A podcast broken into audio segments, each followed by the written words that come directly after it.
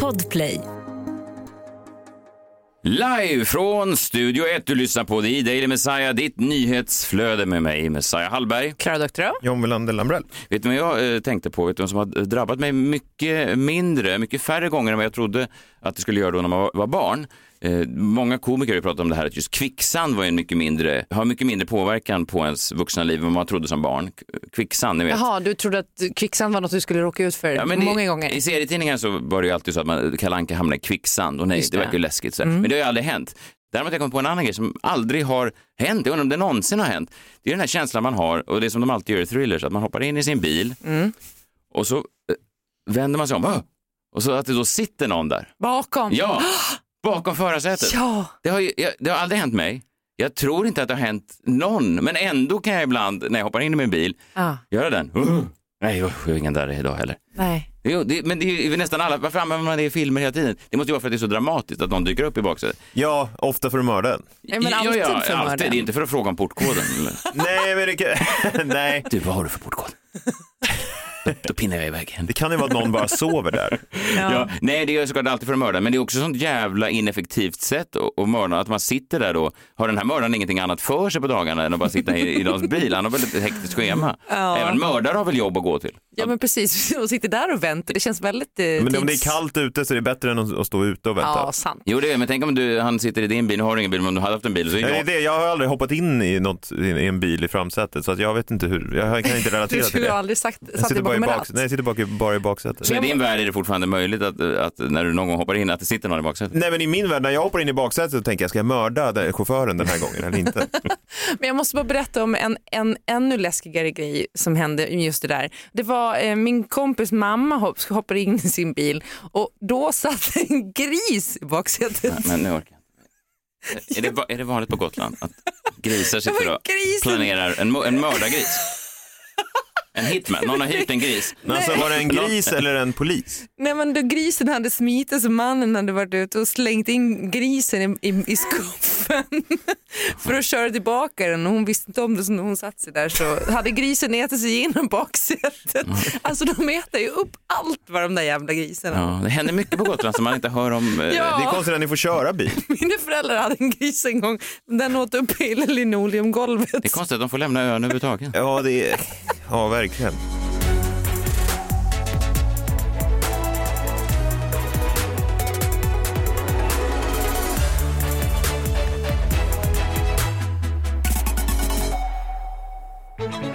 Tisdag hörni, dagen utan mening eller mål. Det är den eh, 15 mars. Man kan ha så otroligt mycket kul i mars brukar man ju säga. Och jag börjar känna av det. Jag börjar tycka att det är riktigt roligt faktiskt. Spritter i kroppen. Ja, det gör det faktiskt. Våren. Ja, och eh, min lokala glassbar öppnade här eh, igår och eh, det är ju alltid sådär härligt. Det, det, det är deppigt. Jag bor i en stadsdel då där, där eh, glassbaren då verkligen sätter upp en sån, du vet, stängt till vår eh, någon gång i, september, oktober. Så att det är liksom eh, min främsta lyckokälla då, glassbaren, verkligen, det sitter en skylt, en fysisk skylt som att jag bor i Sunne eller något sånt Det är där. också roligt att de, de har råd också bara öppet några månader per år. Ja, det går bra. Ja, det går väldigt bra för dem. Men de öppnade då och då var vi där, eh, jag och mina eh, barn, och fuskade lite. Vi brukar ju annars vänta då till det blir sommartid. Ja. Så brukar vi vara ute den första söndagen där. Men nu fuskade vi lite grann och vi var inne och ja, det var hi- himla kul. Så mycket kul kan man ha i, i mars. Eh, mår ni bra? Ja men det är bra. Mm. Det är ändå mysigt att det är liksom som ett heldagsevent att ni ska gå på glassbaren. Ja, ja det tycker jag. Ja, Ja men det är fint att Ja. man gör sådana traditioner. ja verkligen. Mm. verkligen. Det riktiga Sverige. Norra Djurgårdsstaden. Ja, som det var förr. När glassbarnen bara hade öppet mellan mars och september. Ja. Mm. Och postkontoren fortfarande fanns. Minns ni det? När kommer jombola-vinjetten tillbaka? Vi måste göra Ja, någonting. vi med- måste, Ja, jag får så mycket meddelanden. Ja, verkligen. Får inga Ja, men jag får, meddelanden. jag, jag mycket får meddelanden Ja, flera absolut. gånger Visa mig i, i ett med- veckan. Ja, det kan jag göra, men jag får Du får meddelanden om att, att den gamla jombola Ja. som nu Ja. måste vara flera månader sedan. Ja. Du kan ju också, okej, jag kan lägga upp en, jag lägger upp en ö, omröstning på min Instagram imorgon också. En, en omröstning. Ser. Hur Folket många styr. av dem som vill ha tillbaka jombola-låten? Men det, kan- ni kan inte fråga vilken jingel ni vill ha. Ni, frågan måste ju vara så här, har ni överhuvudtaget ens funderat på det här? Ja, men såklart de har det. är Folk är. Ingen har tänkt på det. Jo, det har de. Men, men du ska få ha den här i alla fall eh, lite tag till. Ja. Vadå ett liv? Nu är det dags för Jombolan. Tråkigt.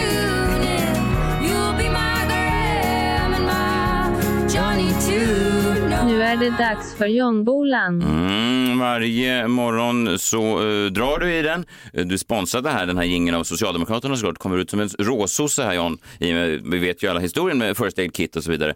Så att det är ju, du kunde ju lika gärna tatuera in en stor röd ros på. Var kom den här tolkningen ifrån? Vad sa du? Var kom den där tolkningen ifrån? Att det jag- skulle vara någon slags eh, politisk Jag tror att det var någon som skrev till mig på Twitter. Och man vet att om någon skriver till, till en på Twitter då vet man att man får den absolut bästa informationen från den absolut bästa killen.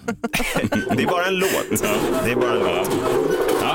Ja. Oj vad det, vad det låter. Så drar du då en, en eh, lapp, direkt måste du komma på någonting eh, spännande att säga. Ja, eh, ibland kan inte programledaren dölja föraktet för sin gäst, står det på lappen. Åh gud, det handlar inte om mig va? Jag tror det. Fan, du pratade ju igår Ja. om att du, alltså du kom ut lite grann med, du har ändå varit programledare ett tag. Mm.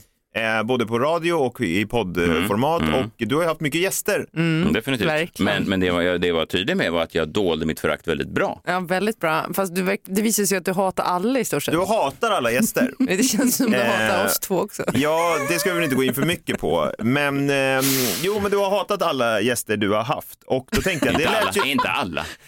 Jo, du sa ju alla. Nej, jag sa en del. Du pratade ganska gott efter Benjamin Ingrosso hade varit i i radion. Ja, han minns jag. överraskade. Han, han överraskade. Han blev du väldigt förtjust i. Ja, men han var väl fin. Ja, Okej, Ja. jag håller med om att du har ändå, för det kom som nyheter för mig, så du har ändå dolt ditt förakt väl. Eh, och det kan man ju kanske inte säga om alla radio eller poddprogramledare. Eh, för först tänkte jag, vem, vad är det för programledare som, som egentligen hatar sina gäster? Men det finns fler, som du. För det finns David Druid i Morgonpasset i Ja. P3. Oj då. David gillar jag. Kan det vara så att när han intervjuade gästen Kalle Schulman i Morgonpasset i P3 förra veckan så tyckte jag mig kanske se att det finns något litet förakt där. De har bjudit in Kalle Schulman till Morgonpasset, men gillar verkligen David Druid Kalle Schulman överhuvudtaget? Vi kan väl lyssna lite grann och så få se vad ni tycker om det här. P3. Sveriges Radio. Frågan hur lång är du? 83. 1,83. Stämmer ju inte. Give or take. Give or take, give or take en, en del. Jag pratar ju såklart om Kalle fucking Schulman. Är i studion. Du var en av de bäst betalda mediefigurerna 2017. Ja, men du, vet du, podd verkar ju vara glödhett nu. Mm. Det, eller det är det ju. Det, det är ju där, där, där finns det. Men den Vilken måste sen också... spaning känns det som. Det känns som en sen spaning. Ja, och du ska väldigt- börja pusha för podd. Podd, har ni hört den grejen? start... Men när någon kommer in så fys och du tycker att någon har gått över gränsen. Du har ändå i och med, det är ganska mycket makt, du har stort följe, du kanske har en del, del pengar i alla fall 2017. Men, men, men, så- men så vad såg du framför dig då? Att du och dina give or take 1,83 skulle gå och möta någon någonstans och slåss med dem då? Eller det är inte vem som helst som är med oss. Alex brorsa höll jag på att säga. Oh! Det känns som att det är ett familjedrag och gå in och liksom profitera på obekvämheter. Ja, kanske. Är det inte någonting så? Du skulle inte bara kunna göra en... Profitera, det är också som en så här hatkommentar. Ja, du bara profiterar på olikhet. Det var, Fan, ingen, vad- det var inget hatiskt bakom det. Fan, jag låter som en gubbe nu när jag säger det. Men, Eller? Jag tycker att du känns smutsigare. men då måste någon börja och då tänkte jag jag ska börja lite och då ska jag bara börja skämta lite igen och skämta om förbjudna, förbjudna saker också kanske lite igen. För jag tror att det är bra. Så jag gör det här för allas skull. Ja, men tack, vilken samhällstjänst. Geniet, och, äh, Schulman och Geniet heter den. Ja, just det. Ja. Jag tycker det namnet inte är till din fördel. Men det du är, det är väl lite av en sån en levande JCDK-skylt, är det inte det? En reklampelare på något sätt. Här kan du trycka upp en affisch ifall du betalar Fan, mig det där var den värsta sågningen. Nej men det är det inte. Varför tar du allt Det som jag säger? var... Kalle Schulman, tack för att du kom till Morgonpasset. Ja, bra. Bjud in mig igen då. Ja, men jättegärna, jättegärna. P3. Men gud! Sveriges Radio. Wow! Oj, det där. Jag fick alltså panikångest av det här. Ja, Messiah, lyckligtvis är du inte ensam om att förakta dina gäster. Så där har jag, så där har jag aldrig varit. Nej, det här var ju det, var det sjukaste jag har hört på Kanske länge. är du bara lite bättre på att dölja det än David Reed.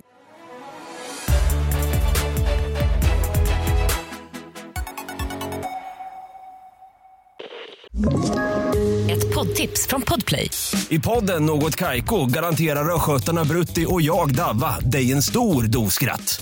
Där följer jag pladask för köttätandet igen. Man är lite som en jävla vampyr. Man har fått lite blodsmak och då måste man ha mer. Udda spaningar, fängslande anekdoter och en och annan arg rant. Jag måste ha mitt kaffe på morgonen för annars är jag ingen trevlig människa. Då är du ingen trevlig människa, punkt. Något Kaiko, hör du på Podplay. Därför är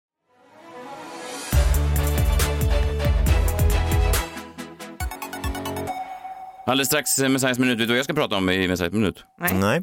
Kalle Schulman på morgonpasset. Mm, Ja. Perfekt! What? Wow, vilken övergång! What? Vilken brygga! Jäklar. Inte bara trevligt mot mina gäster utan även en eh, professionell programledare som bara kan mm, sådär sm- smyga ihop eh, två segment. Omärkbart, sömlöst. Du Eh, föraktar inte dina bryggor. Nej, det gör jag inte. Jag ska även nämna att eh, det här frågesporten Alla mot alla är ju i, i full gång. I, ikväll då på, på kanal 5 så kan man se då det som jag pratade om i podden här för ett tag sedan. Mötet med Palme. Då går jag då head mot head, eh, head to head med Mårten Palme och Dominika Persinska tillsammans med Ebba Witt-Bratt. Just det. Oj, och det du är frågar ändå- honom där om vem som skulle dricka te. nej, nej. nej, det gjorde jag Vem inte. som föreslog vem som skulle dricka te. Ja. Men det är en Ja, väldigt visst. avgörande match. Om man följer så vet man att oj, oj, oj, kommer något av de här lagen gå till slutspel? Oh, ta, slå på kanal 5 och eh, titta. Det är väldigt, väldigt spännande. Har du sett någonting? Jan? ja, du slaktade ju första episoden kan Ja, man säga. precis. Det var ingen, Har du, ingen sett, tvekan har om. du sett några andra episoder? Ja, alltså, eh, det ska vara så här. Va? Fan, nu är det cheferna. Messiahs minut. Ja, lite snabbt om Kalle Schulman. Jag eh, har valt en annan del av den här intervjun från Morgonpasset som har blivit lite viral. Han blev ganska hånad, ganska hårt åtgången för det här stycket då i samma intervju med David Reed. eh, Här är Kalle Schulman i Morgonpasset. Känner nu, när man ser de här ukrainska papporna som lämnar familjen vid gränsen och åker tillbaka. Jag, jag vet inte fan vad jag har det i mig. Men det, det här med att liksom, eh, stanna kvar och ändå, inte, och ändå stå upp, det kan inte fly. upp till, slut så kanske det, till slut kanske det kommer dit där du är. Stå upp för vad? Landet, naturen, värderingar. det finns saker. massa andra länder och, och värderingar som är bättre än vår.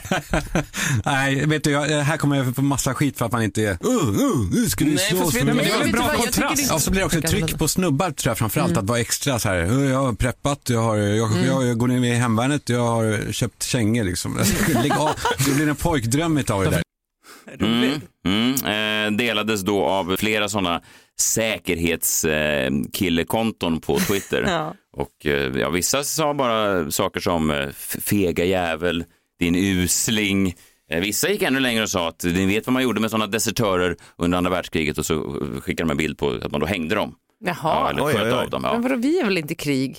Han Nej, får väl säga vad han vill nej, men han menar om kriget kommer Ja, då, ja. är det, Ja. då är det sådana som Kalle Schulman som ska då avpoliteras. Det är sådana som ska hängas på, på Slottsgården. Det kan bli stökigt om det blir krig här på flera sätt. För det är ju ingen svensk som kommer att kriga. Nej, det är inte det tror på. Twitter har ju en helt annan åsikt. Där var ju en överväldigande majoritet var ju tyckte att Kalle Schulman hade gjort bort sig. Nu ska vi aldrig mer, eh, han ska aldrig mer få synas, en sån landsförrädare. Och jag är lite fascinerad över att de är så, att de hade den åsikten, för jag tror att det har växt fram någonting annat i Sverige under de här fredsskadade åren. Jag tror att Sverige, de pratar mycket om evolutionen de här Twittermännen. Alltså att evolutionen säger ju att vi män ska, precis som männen i Ukraina gör, det är vi som ska stå upp. Kvinnorna och barnen ska fly och vi riktiga män, oavsett ålder då, ska liksom ta på oss våra kängor och stå upp för fosterlandet. Alltså det är väl en, en fin tanke att man ska dö för någonting större och så vidare.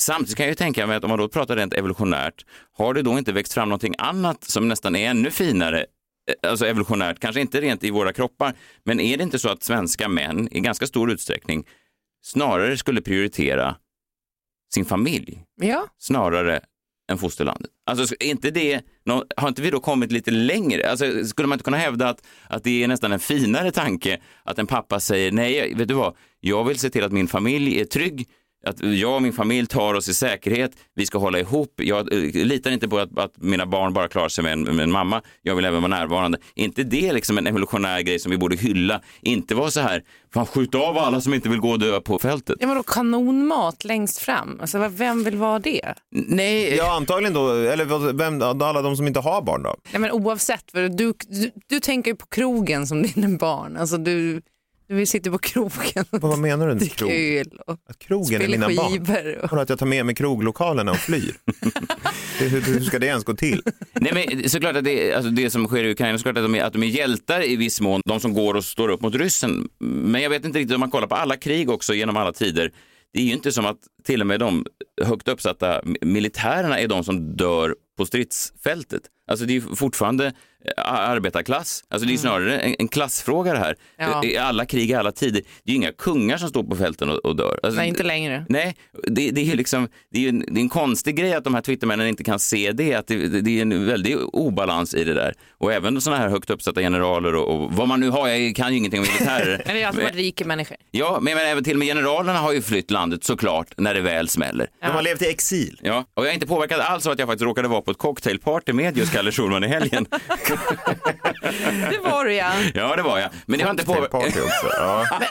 Det, Det är, känns som att... eh, det, blir, det är ju inga cocktailparty när det är krig. Men också så här, jag har så svårt Eller? att se er, er två och Kalle Schulman. Den trion ute på fältet. Mm. Ja, men såklart. Förlåt, men Nej, jag har nej, men ingen du- förhoppning. Vet du, vad, du behöver inte be om ursäkt. Och sen tycker jag också att det, jag tycker också att det är eh, förminskande av alla kvinnliga soldater i det här landet. Varför ska män, varför ska mediokra män som jag då när det kommer, jag är briljant på många sätt, men just när det kommer till att hantera vapen och ta på mig kängor. Varför ska jag gå före några kvinnor som uppenbarligen har utbildning och egenskaper och förmåga att skydda det här landet? Varför ska jag gå upp och jag har pungkulor? Vad fan betyder det? Jag undrar bara om, om verkligen man kan anpassa liksom de här krigsmentaliteten på det som vi har byggt upp här i Sverige. Ja. Vi, har, vi har fått en fredsskada såklart för att vi inte varit i krig på så himla många år. Men då har vi också byggt upp någonting annat, att mannens roll är inte längre bara att stå och vråla i fiendens ansikte, utan det kan ju faktiskt finnas något, något större än det. Nej, men jag håller med dig. Och det, det är så här, vi kan inte in i stunden försöka liksom, eh, få ut p-piller för män. Som by the way är väldigt framgångsrikt, så det kan ni ju testa om ni inte vill ha fler barn. Vet du vad, jag tror inte att de här Twittersoldaterna eh, brinner för p-piller för män. Nej, men det, men jag säger, är exakt men det jag säger. Att om vi in i stunden ska liksom försöka få p-piller till män att slå igenom så kan vi inte nästa sekund säga ge kvinnor och barn först till säkerhet. Utan det, det, det måste vara jämlikt för alla. Så att jag håller med dig Messiah. Det är klart att kompetensen går före könet. Eh, Jag vet, jag, vet, inte, jag, jag gjorde en snabb enkät då på det här cocktailminglet som jag var på på Östermalm i Stockholm. Det var varken då kvinnor eller män på den här festen som tyckte att, att de skulle gå in i strid. Det var en kille eh, då en, en riktig sån man-kille. Han började liksom gå i, i den här stora våningen fram och tillbaka. Han sa, fan jag säger bara en sak, om det smäller, då är, då är jag där först. Då kan ni lita på att jag är där först. Jag sa, först det är väl inget jävla race, att du springer Jag fronten. dö först. Det, Nej, men, men han var då, han, han var en sån som Okej. skulle då och, och brösta det liksom. Men alla andra hade ju mer en Kalle Schulman-åsikt så att säga. Mer en åsikt av att, fan, jag vet inte riktigt om jag är villig att dö för något land överhuvudtaget. Nej. Det viktiga för mig är min familj och mina vänner och sådär. Så att jag, jag vet inte riktigt om det finns en ganska stor diskrepans här mellan då eventuellt Twittermännen, eh, soldatmännen på Twitter och resten av svenska folket som har växt upp i den här fredstiden så länge att vi liksom, det känns så främmande för oss. Jag läste i DN, det var ju en ganska skakande intervju. Det var alltså två mixologer från från eh, Kiev tror jag. Från ditt cocktailparty? nej, nej de, var i, de var i Kiev, jag tror att det var Kiev. Eh, DN hade gjort en, eh, en inslag med dem, jag tror att det var Niklas Orenius som hade intervjuat dem. Och då stod de alltså bakom sin bardisk, numera då be- beväpnade med Kalashnikovs. Det var bara så drabbande och då sa de så här, ja, så fort den här skiten är över så vill vi välkomna er tillbaka. Och så rekommenderar de då två fruktdrinkar som de annars brukade göra. Men nu har de här stackars satarna då tvingats in i att de ska försvara sitt land mot att de har blivit angripna av ryssen. Och, och, och, och så är det ju överallt Sverige. Sverige är ett land fyllt av mixologer. Och, och, och jag, jag vet inte fan, det är så konstigt att, att folk säger så här, "Haha, Kalle Schulman vilken idiot. Jag tror att den här åsikten som han har, tror jag är mycket vanligare än den här, varför är jag beredd att dö för mitt folk? Ja, verkligen. Men det kan ju också vara så att, en, att den, de här mixologerna, när de blev intervjuade i P3 Morgonpasset innan kriget, så kanske de också sa, vi drar. Alltså vi tar våra... Nej, nej, nej. Vi tar, men sen så har det väckts någonting inom dem. tar att så här, våra shakers vi tar våra shakers och drar. Och sen har det väckts någonting inom dem som kanske kommer väckas även inom oss då. Ja. Ja, ja men man kan ju... Eller, eller tvång, alltså så här, valfriheten är ju inte, om du inte kommer ur landet så kommer du inte ur landet. Alltså, det, För att det är ganska enkelt att komma ur landet. Det är bara att gå va, över, förlåt, va? ja, men det är väl bara att gå över gränsen. Vadå Fast gå det- fast över gränsen? Ukraina Det finns väl gränskontroller? De, de, de skickas ju tillbaka. Nej, men här. Ja, än så länge. Så. Ja, Ja, ja, ja. det är inte krig nej, här. Nej. Eh, nej, men man kan också fr- fråga sig, är det värt att dö för hur många av dem vars eh, pappor dog för friheten i något slags krig hade hellre haft sina fäder i livet? Alltså att, att papporna dog då en hjältes död, eller vad man ska säga. Men kan det inte vara så att man då evolutionärt har nått en annan nivå? Att, ja, att män då numera i större drag prioriterar sin familjs säkerhet framför de här uppritade landsgränserna som någon har bestämt någon gång. Jag, jag, jag, jag vet att man låter också som en sån här, eh, som en tokig miljöpartistisk pacifist. Det säger så här, inga landsgränser betyder någonting. Men det betyder ju för fan inte mer än vad mina barns säkerhet gör. Nej, jag vet, men jag tror, det som betyder någonting, det tror jag är så här, om du till exempel skulle fly och sen så stanna, några i norra Djurgårdsstan stannar kvar och skyddar din favoritglassbutik som öppnar till våren. Som bara är öppet på vårhalvåret eller på sommarhalvåret för att de tjänar så mycket pengar då och för att glassen är så dyr. Och sen är kriget över och några mixologer har skyddat den här glassbutiken är den är intakt. Den är fredad. Då kan inte du komma tillbaka lagom till våren och köpa glass där. Varför inte det? För då är du redan flytt. De har, ju- det är de som har, alltså de kommer ju vara lite, du kommer ju ha svårt att förklara att du flydde och nu är tillbaka och vill ha glass. Mm. Men det blir pinsamt. Ja, så är det säkert. Jag hoppas att vi aldrig behöver komma till den punkten att vi överhuvudtaget behöver ta de här besluten. Mm. Jag, jag, jag bara... Mm.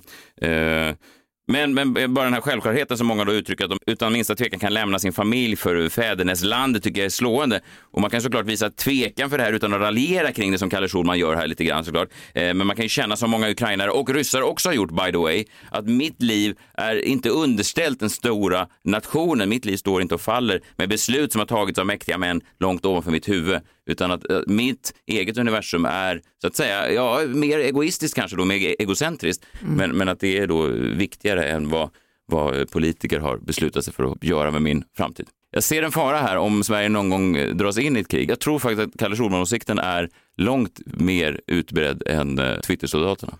Kanske, Ja, det kanske. tror jag verkligen också. Nej, Jag hoppas vi inte får, får uppleva det. Nej, nej, verkligen inte. Och vi eh, hoppas att mixologerna i eh, Kiev eh, snart får eh, blanda eh, drinkar igen. Verkligen. Ja. Fy fan. Ja. Det är det de ska göra. Ja. Inte, inte, De är verkligen satta på jorden för att vispa till perfekta äggvitor. jag är inte skjuta nej, folk. nej, verkligen inte.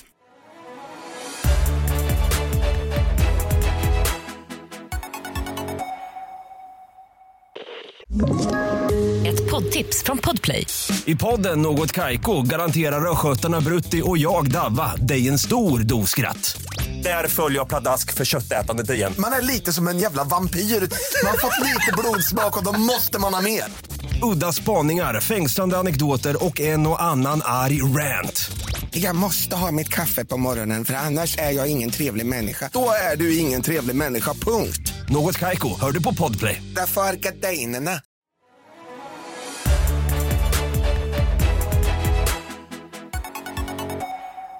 Okej, eh, chockvarning då, Klara Doktor. Det är tisdag, trots det så har du förberett ett öppet brev. Stämmer det? Jag gör det. Ja. Ja. Jag tänker att vi ska återkoppla till Irin Svenonius. Det var ju ett tag sedan nu. Jag tror det här blir mitt tredje brev till Irin Svenonius. Ja, just det. Du har varit på henne. Jag har varit på henne Mm. och jag börjar känna mig lite nu som Stan, ni vet eh, Stan i låten av Eminem. Mhm. Vi får ju hoppas att den här eh, relationen får ett ljusare slut bara mellan mig och Irin Svenonius. Men här kommer då ett öppet brev till Irin Svenonius. Hej igen Irin! Som du vet så har jag precis fött barn i Region Stockholm. Den region du är ekonomiskt ansvarig för. I höstas så var du i ropet när många barnmorskor sa upp sig. Du gick bland annat ut och viftade med en undersökning. Så här sa du då. Ser vi till brukarundersökningar från mammor då är det oerhört god kvalitet. Man är nöjd med sin verksamhet. Jag har lite funderingar kring den här undersökningen som du hela tiden hänvisar till i media. Att mammorna skulle vara så nöjda liksom. Och jag inser att det kan ju inte vara den där undersökningen där man före hemgång får frågan hur skulle du skatta din förlossning från skala 1 till 10 av en barnmorska eller undersköterska som man även då har vårdats av? Jag har fått den undersökningen tre gånger nu och den ter sig liksom lika obegriplig varje gång. Vad är det jag ska skatta från 1 till 10? Är det rummen? Är det smärtlindringen? Är det maten? Är det de där nättrosorna som alla knycker med sig hem? Varför gör man det? Ja, de är väldigt sköna då. Och det är luftigt liksom. Ja, ja. Man gillar luftigt efter. Det man, stjäl man har liksom som en baboon eh, stjärt mellan benen. Ja, alltså det är jättemånga som tar dem där. I alla fall, tänk dig in att du och jag har en härlig girls night out och vi dricker festliga drinkar för att jag vet att ni moderater, ni älskar drinkar. Och sen går vi vidare för vi har fått bord på Stockholms trendigaste restaurang, The Astoria. Jag tar in en Côte de Boeuf och du är en sån här typisk fisklover Irene så det blir en eldad lax tataki style från Färöarna. Fint ska det vara. Kvällen som börjar så bra ändrar plötsligt karaktär. Vi väntar och väntar men maten kommer liksom inte.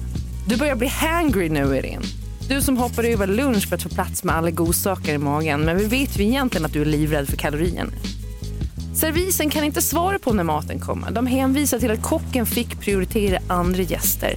Vi ser inte ut att svälta direkt, säger en servitris. Det finns en kvinna där borta vid bord fyra som inte ätit på ett dygn och hon kommer dö om vi inte serverar henne, fortsätter servitrisen. Jag ser hur raseriet bubblar inom dig. Det här är inte värdigt, säger du. Vi vet, säger servisen. Men vi har behövt spara in på kockar tyvärr. Efter tre timmar kommer maten till slut och den är god. Jösses vad god den är. Din lax tataki är varsamt sotad och sådär perfekt mjäll och spänstig. Åh, ett sånt munknull, stönar du. Eh, Svenonius, Ja, hon, hon, grov i mun. hon är ju det, Hon ser, inte, hon ser inte så Nej, grov men hon är Ja. bakom lyckta Bakom medieträningen. När vi gör oss redo för att betala så kommer kocken sen ut och sätter sig vid bordet lite sådär ledigt. Ja, vi ber ju alla gäster betygsätta maten, säger kocken och spänner ögonen i oss. Vad skulle ni ge för betyg från skala 1 till 10? frågar jag. Servitrisen står bredvid och granskar oss. Hon trummar på blocket med sin penna. Det går att ta på den här stämningen. Jag vet inte hur det är med dig Irene, men jag blir lite obekväm med att göra den här undersökningen framför personalen. Det känns kanske inte som att vi kan vara helt ärliga. Alltså, vi har ju inte svultit ihjäl. Så på det hela taget så var det en okej upplevelse ändå. Eller? Ja, för grejen är den att vi har blivit så vana att förvänta oss det värsta, att vi liksom tuggar i oss the bare minimum med glädje. Och när man väl håller sitt barn i famnen, eller sin lax tataki, så är det andra liksom bortblåst. Och överlever man ett dygn på en förlossning i Sverige 2022 så får man väl vara nöjd antar jag. Men för din info, Irene, så gav jag min sista förlossning en tvåa på skala 1-10. Och det var en hemsk upplevelse att vänta över tre timmar på smärtlindring med en bebis som satt fast. Många som drabbades av det jag gjorde, de har blivit tvungna att göra kejsarsnitt akut. Jag mår illa av tanken på att du ska vifta med mig i statistiken och kalla mig nöjd. Jag vill liksom inte ge dig möjligheten, så det här är min protest i det lilla. Och jag vet fortfarande inte vad betygen 1-10 säger. Om något egentligen. Men jag tänker att en etta är reserverad för de som åker från förlossningen utan fru eller barn, eller i värsta fall båda. Styrkekram till dig, Irene. Ät en ordentlig lunch nästa gång. Kram. Så det här, ehm, det här första du pratade om då eh, med laxattacken och allting, det var egentligen bara en, em, en omskrivning för, Ja, bedövningen, ja. ja, för jag blev faktiskt kurra, kurra min mage. Ja. lite sugen. Ja, men sen Ja. förstod jag, det var ju snygg... Men hur reagerade personalen nu då när du gav en tvåa? För det är också så jävla obegripligt. Vadå, vad är skala 1? Vad är det jag betygsätter? Det finns ju tusen olika grejer man är med om på en förlossning. Men det kanske är barnet man betygsätter. Alltså det här är jag inte nöjd med. Eller jag, liksom- jag ställde faktiskt frågan till slut och då var de så här, ja men eh, du sätter betyget 1 om det har varit en traumatisk upplevelse och betyget 10 om du tycker att det var toppen. Också återigen, delar av allting var jättebra, delar av allting var fruktansvärt. Så är det väl med det mesta. Så det är ett väldigt trubbigt instrument och sen så ska det användas för att saker och ting är bra. Eh, Det är det som blir så jävla dåligt tycker jag. Men Jag förstår ju din liknelse med att det är jobbigt att ge feedback till människor, alltså rakt In their face, in their face. ja. Men jag måste ändå säga att om det är någon som, som både klarar av det och kanske till och med gillar det lite grann så är det ju lite du. Alltså jag, varje gång jag varit ute och ätit med dig och servitören kommer och dukar av och säger smakade det bra? Då säger du nej jag har faktiskt några, eh, vad heter det? jag har faktiskt något att säga till kocken. Så här, Tar du anteckningar? Jo, så var det, så är det väldigt ofta. Nej, men det har faktiskt bara hänt en gång med dig. Ni har ju bara varit ute och ätit en gång.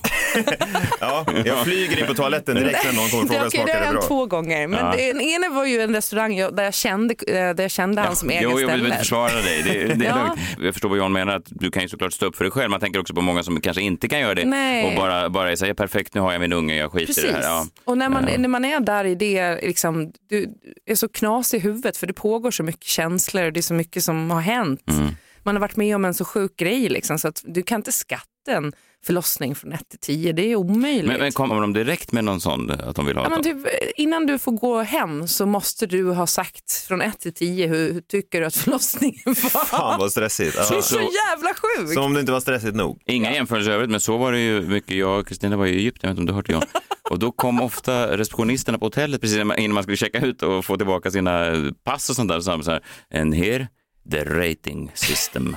Och då var det samma sak, så jag, inga jämförelser i övrigt. Jag förstår att det här är mycket mer traumatiskt. Ja. Men jag var inte alls Eller? nöjd med en av han den här lilla, som jag kallar honom, receptions-Hitler, han som han var, ju, han var inte alls bra. Eh, men då var jag ändå tvungen att ge honom en åtta eller någonting. För Ja, att, precis. ja, det- Och vad är helhetsbetyget och vad väger vad in? Jag tycker att betyget, betygssystemet borde finnas. Man får göra det hemma i lugn och ro och man får gradera olika delar av sin förlossning eller hotellvistelse eller Ja, vad fan det nu ja. En specifik ruta för Irene Svenonius. Ja, Verkligen. Ja, men vi är glada i alla fall att allting gick bra. Ja. Och om jag ska sätta en, eh, ett betyg på eh, det här dagens avsnitt så ger det en stark eh, sjua. Jag tyckte jag var kanon. Ni två, tre år tyvärr. Tre år. Oj då. Ja, nej, jag skojar bara. Det är, ni var fyror. Vilken fest! Oj, oj, oj. Du är verkligen en tia. Ja, tack. L- Lyssnarna också. Ni var tior allihopa, speciellt ni i Sunne med omnejd. Eller hur? Vi måste väga upp lite efter allt du sn- snack du gjorde igår, John. Ja, men det var mest spat det handlade om. Ja, men du, Ja. jag tror Men att det de- var bra också. Nej, ja, absolut. Mm, Det var tior jättefint. till alla i Värmland. Du, vi kommer aldrig kunna åka, åka till Sunne nu, det vet du va? Varför? Nej, vi kommer bli mordhotade. Nej, jag menar varför skulle vi åka till Sunne? Okej, tack. Vi eh, hörs imorgon eh, onsdag, lill-lördag. Tack för att ni lyssnar. Gå gärna in på iTunes och ge oss en tumme upp. Man kan ranka oss där. Jag vet inte, vad man, 1 till 5 tror jag det man Ja. har där. Ja. Det Man är- behöver inte titta oss i ögonen samtidigt som man gör Nej. Vi hörs imorgon. Eh, Tack för att ni lyssnar. Hej, hej! det. Hej!